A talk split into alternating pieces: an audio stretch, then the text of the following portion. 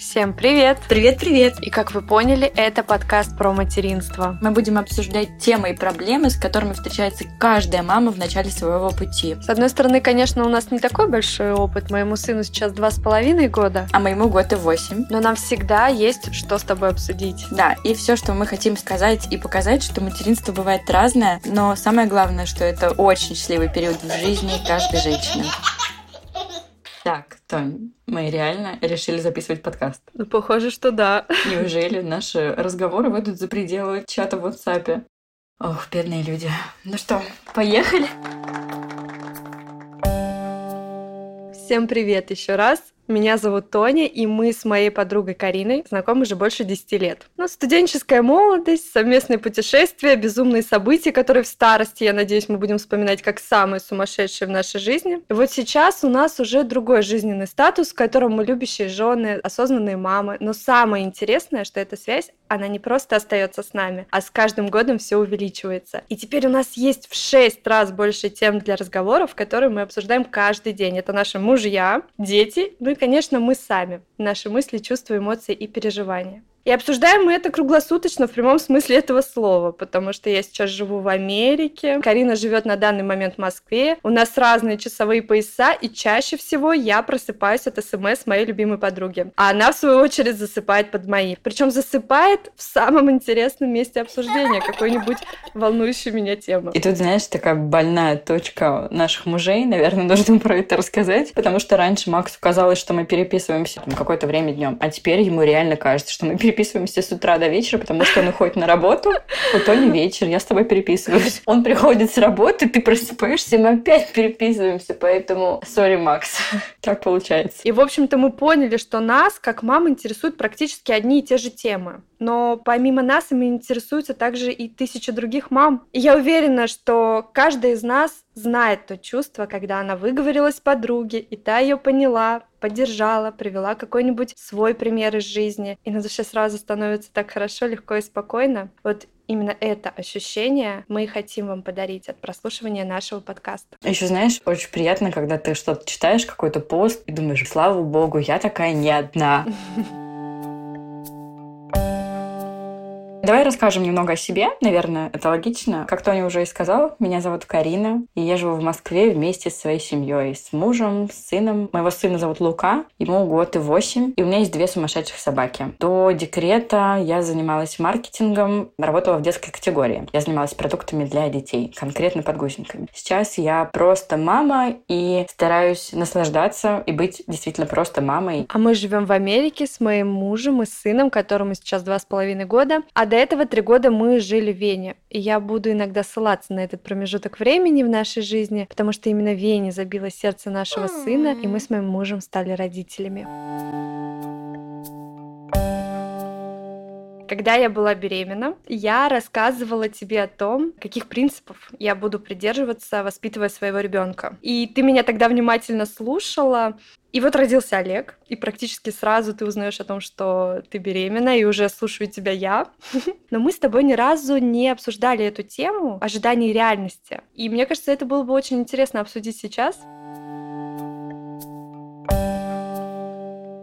Ты знаешь, по своему опыту я могу сказать, что мне кажется, вероятность того, насколько сильными будут расхождения в ожидании реальности, зависит угу. от первоначальных ожиданий от материнства. Хоть это и тавтология, ну да ладно. Просто у меня в семье были дети, у моих знакомых были дети, и так как я работала с детской категорией, у меня были примерные представления о материнстве. Плюс многие коллеги, знакомые, посты блогеров в соцсетях меня реально пугали тем, что будет совсем ат-ат-адок. И я, в принципе, готовила себя к худшему сценарию и точно не смотрела в будущее через розовые очки. Поэтому в моем случае, например, расхождение с реальностью, конечно, было, мне кажется, этого не избежать, но они минимальны. А самое крутое, что в чем-то реальность даже превозошла мои ожидания. Ты знаешь, ты сказала о том, что в твоем окружении уже были дети, у меня как раз в точности наоборот. Да, у меня есть племянник, но он живет в другом городе, и встречались мы два раза в год по две недели, и вся нагрузка была на моей сестре в основном. Я уже была таким любящим наблюдателем со стороны. Племянник племянник, который родился со мной в один день. Привет, да, Никита. Да, да, Никита, привет, да. И мне было немножко тяжело, я тебе честно признаюсь. Да, я помню, когда ты только стала мамой, ты писала мне, что ты никогда вообще не держала новорожденных детей до своего. И в тот момент мне реально показалось это странным, потому что я к этому моменту уже пятерочку точно новорожденных детей подержала. И я помню, когда я приходила к тебе в роддом, и помнишь, Олежке было два дня, и я его переодевала, ты как говоришь, блин, ты так нормально ты делаешь. Еще помню, у меня спросила моя подруга, как там Тони. Я говорю, она отлично справляется для мамы, которая до этого вообще не видела новорожденных детей. Но я помню твой страх и в беременность, что ты никогда не видела совсем таких крошек. Да, ты знаешь, я очень за это переживала на самом деле. Но когда родила ребенка, у меня как-то все включилось само собой.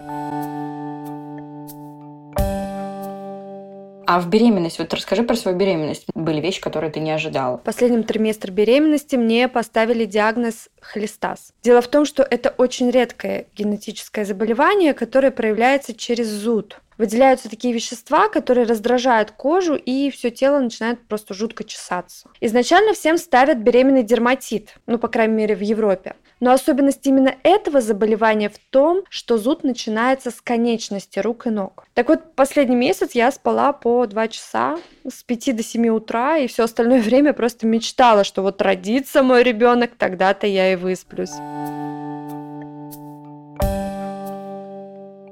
Все говорили, что младенцы спят. Они спят и ночью, и днем, и круглосуточно. Угу, не тут-то было, знаешь. Ночью еще можно было сказать, что он хорошо спал, так как совместный сон творит чудеса, и это правда. Но вот подъемы у нас были очень ранние, и в остальное время я носила его на ручках. Путем проб и ошибок я пыталась найти способ, который помогал бы ребенку быстрее уснуть. Сначала, значит, качала, сорвала спину, купила фитбол. Прочитала статью о вреде качания, выкинула фитбол. Пошла на кухню, включила вытяжку. Этот звук вообще не зашел моему ребенку, хотя многие очень хвалят этот способ. Нет. Пошла, значит, в ванну, включила кран. Вспомнила, что мы сейчас живем в Европе, нам придут какие-то сумасшедшие счета за воду, выключила кран. И потом о, бинго! Я скачала приложение с белым шумом, и мой ребенок уснул, потому что его больше не отвлекали эти внешние раздражители. И спал он крепко и достаточно долго. Сном у меня ожидания были совершенно другие. Я также думала, что новорожденные дети спят как бы весь день. Угу. И мой ребенок правда спал весь день, Вау. а с одной поправочкой. Он спал весь день на мне или со мной, или на моих руках. Я-то думала, что я смогу быть любимым мужем, прекрасной хозяйкой и готовить. Нет, я могла только быть хорошей мамой. А мне кажется, он реально первые три месяца, он всегда спал рядом. Ну, конечно, были моменты, когда он спал в кроватке, а не на мне, но через 20 минут он просыпался уже.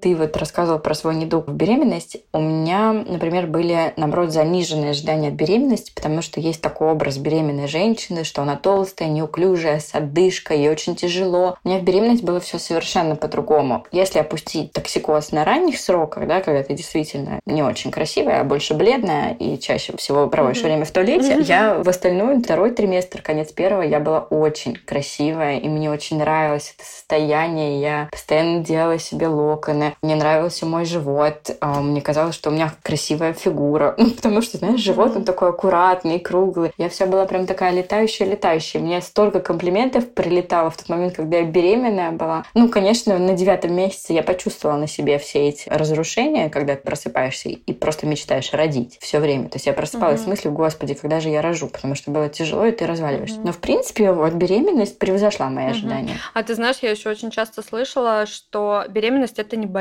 И как бы нужно быть активной, вести достаточно спортивный образ жизни, ходить и не сидеть дома на диване. Но я тебе скажу, что у меня было абсолютно не так. Последний триместр, наверное, я вообще не могла уйти дальше своего двора или магазина. У меня должен быть на каждом перекрестке какой-нибудь перевал, где я должна была посидеть. И я просто ненавидела это высказывание, что беременность это не болезнь. Ну, ребят, come on. Ты весишь на 20 килограммов больше, твои ноги не привыкли к такому весу, у тебя большой живот, отдышка. И в моем случае я еще постоянно чесалась.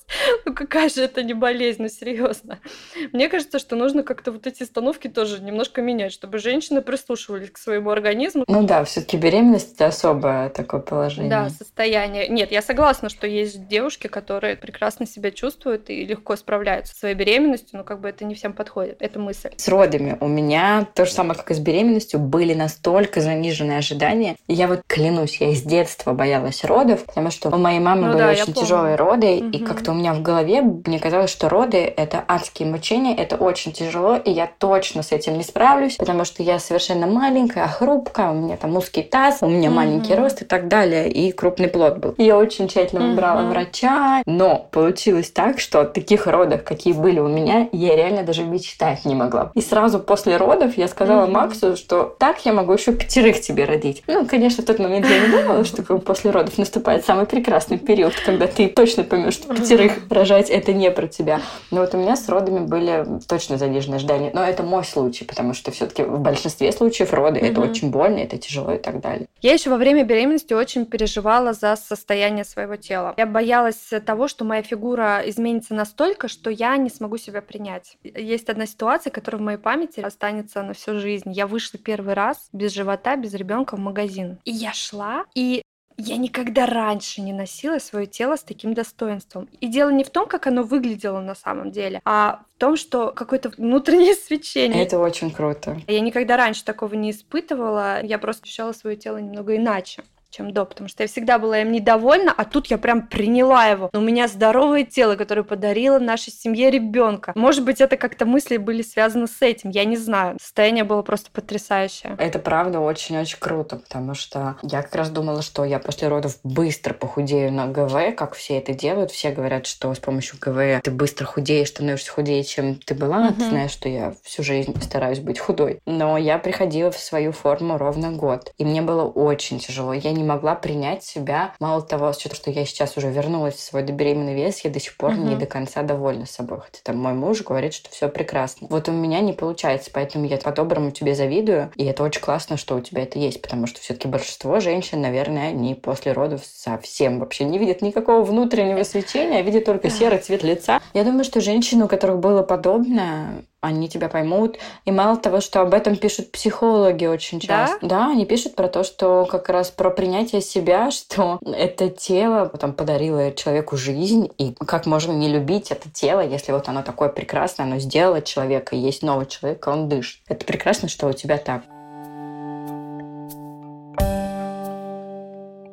Вот знаешь, что у меня было полное вообще расхождение ожиданий с реальностью? Это грудное вскармливание. Несмотря на то, что до уродов я просмотрела канал вот этой знаменитой женщины, которая консультант по грудному вскармливанию, я думала, что, во-первых, я все знаю, а во-вторых, я думала, что природа это придумала, да, есть ребенок, есть грудь, они вместе что-то делают, и все хорошо. А оказалось, что, во-первых, это адски больно, что это очень сложно, и ребенок вот вообще не всегда понимает, что это грудь и что с ней нужно делать. Еще у меня были просто эти ночи с консультантами по грудному вскармливанию, которые приезжали ко мне, потому что у меня температура температура 39 и так далее. То есть в этом mm-hmm. плане я реально не ожидала, что с этим у меня могут быть какие-то сложности, и меня очень сильно бабахнуло.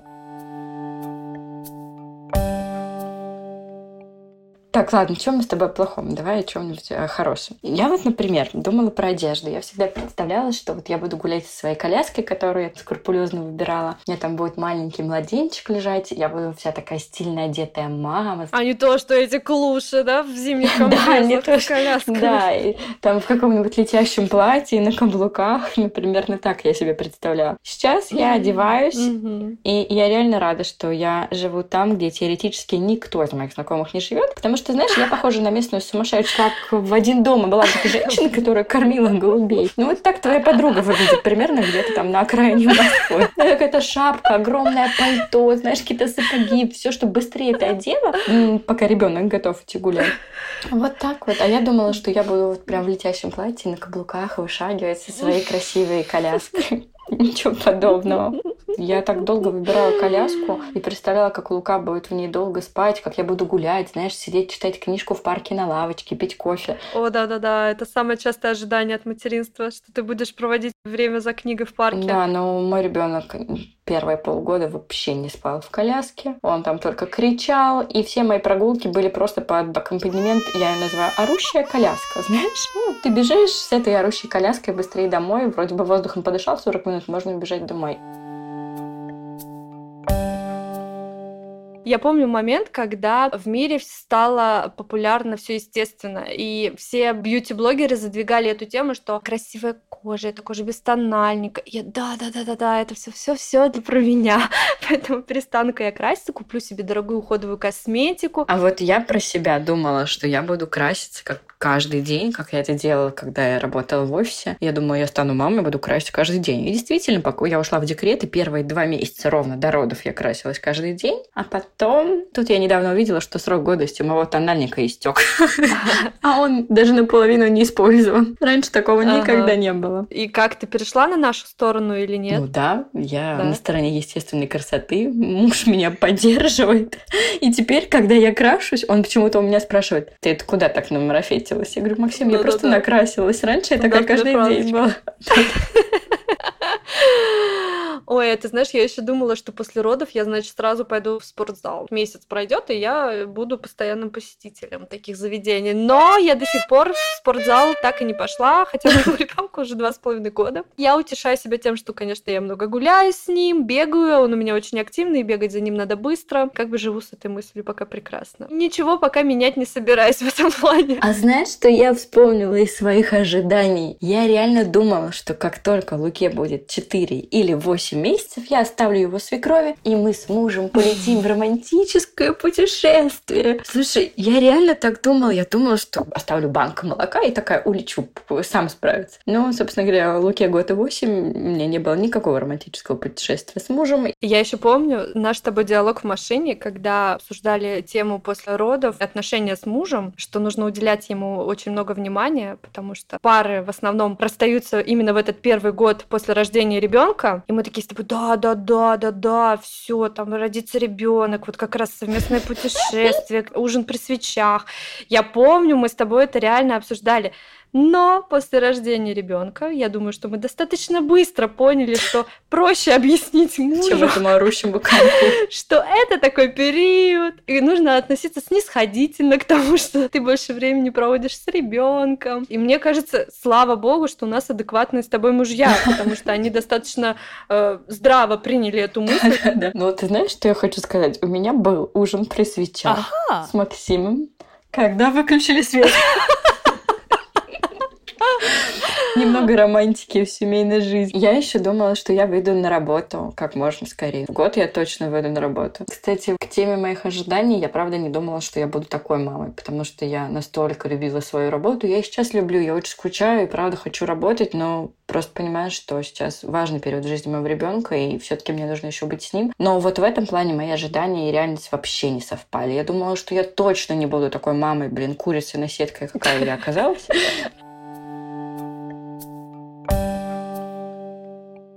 Видишь, какие сюрпризы и открытия иногда случаются? Я в свое время громче всех кричала, что никогда мой ребенок не будет есть баночное пюре, никогда я не дам ему картошку фри, и уж тем более я не дам ему сладкое до трех лет. Но Теперь на всех семейных обедах мы спасаемся картошечкой. А, к баночному пюре я тоже пришла довольно быстро. Я поняла, что продукты, которые предназначены для изготовления детских пюре, они выращиваются без добавления всяких химикатов, пестицидов и проходят жесткую проверку. А вот в комбатчике с прилавка я не могу быть так уверена.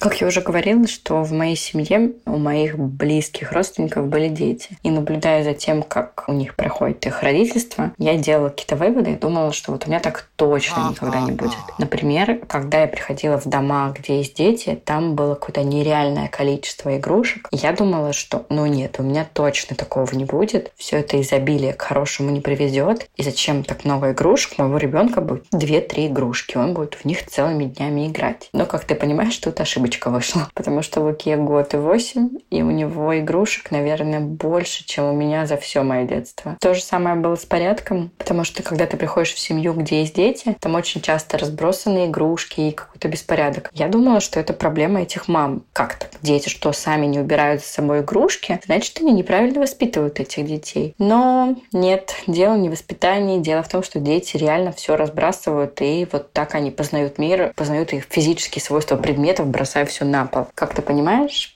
у меня тоже дома теперь беспорядок, и муж приходит по вечерам с работы и говорит, что у вас произошло, просто объясни мне, как может вообще это произойти, что это за Армагеддон. Вот. И, например, еще у меня была такая, я никогда не, я думала, что мой ребенок никогда не будет орать без повода, как дети умеют это делать. Причем у меня сестра, дочка моего папы, была очень удобным ребенком, как это сейчас модно говорить, и она действительно практически не плакала. Там у ребенка и зубы прорезались так, что никто этого не замечал. Но у меня все не так. Мой ребенок и плакал и по поводу, без повода, и зубы лезли тяжело. Почему я тогда думала, что у меня будет не так? Откуда это, там, знаешь, самоуверенность? Я не знаю, но я лишний раз поняла, что, наверное, планировать что-то в беременность — это как минимум странно. И, например, сейчас я стараюсь вообще не зарекаться на эту тему. Я тоже была уверена, что всегда смогу со своим ребенком договориться. И даже если ему будет год, я всегда найду к нему подход, понимаешь, уже стихи у меня получаются. И я так ласково его попрошу, малыш, не прыгай в лужицу, ножки намочишь, и он вот прям возьмет и меня сразу послушает. А те дети, которые не слушают родителей в этом возрасте, значит, с ними не в достаточной мере была произведена воспитательная беседа. Со мной сто процентов такого не случится. Я спросила у Макса, как вообще у него ожидания и реальность вообще совпали, угу. и он мне сказал, что все говорят, угу. чем старше ребенок, тем будет легче. И он так думал, вот сейчас Лука подрастет, и будет легче. Нужно потерпеть чуть-чуть, и точно будет легче. А на самом деле ничего подобного. Легче тебе было в прошлый раз, а сейчас все только усложняется. И тут, возможно, вот эта поговорка русская «маленькие детки, маленькие бедки, большие детки, большие бедки» — это правда. И у нас с тобой еще маленькие детки, и мы с тобой встретимся еще с этими проблемами детсадовских детей, школьников, а уж потом и все эти подростковые загоны начнутся. Как-то подводя к итогу эту тему, и наш с тобой первый эпизод, хотелось бы сказать, что да, ожидания и реальность не всегда совпадают. И часто мы действительно идеализируем себе все, в том числе материнство. Но это совершенно нормально. Все это приходит с опытом. И женщина, и мужчина. Ну, то есть мы вообще люди, такие существа, которые выживаем и адаптируемся ко всему. Поэтому, если тебе кажется, что сейчас очень сложно и тяжело, и ты не могла к этому никогда не подготовиться, то два варианта. Либо это период, и он пройдет. Либо ты просто к этому привыкнешь. Это абсолютно нормально, когда ожидания не совпадают с реальностью. И мне кажется, что самое главное в эти моменты подстраиваться под интересы своего ребенка. Не бояться где-то признавать свои ошибки, свои какие-то заблуждения. Не выгуливать и не слушать людей, которые выгуливают свое белое пальто, потому что они сто процентов сталкивались с тем же самым. Спасибо всем, кто дослушал этот эпизод до конца. Предлагайте темы, пишите письма нам на почту, в наш телеграм-канал или инстаграм. Все ссылки есть в описании. Ну, а если мы и наш подкаст вам понравились, пожалуйста, поставьте оценку нашему подкасту. Нам будет очень приятно.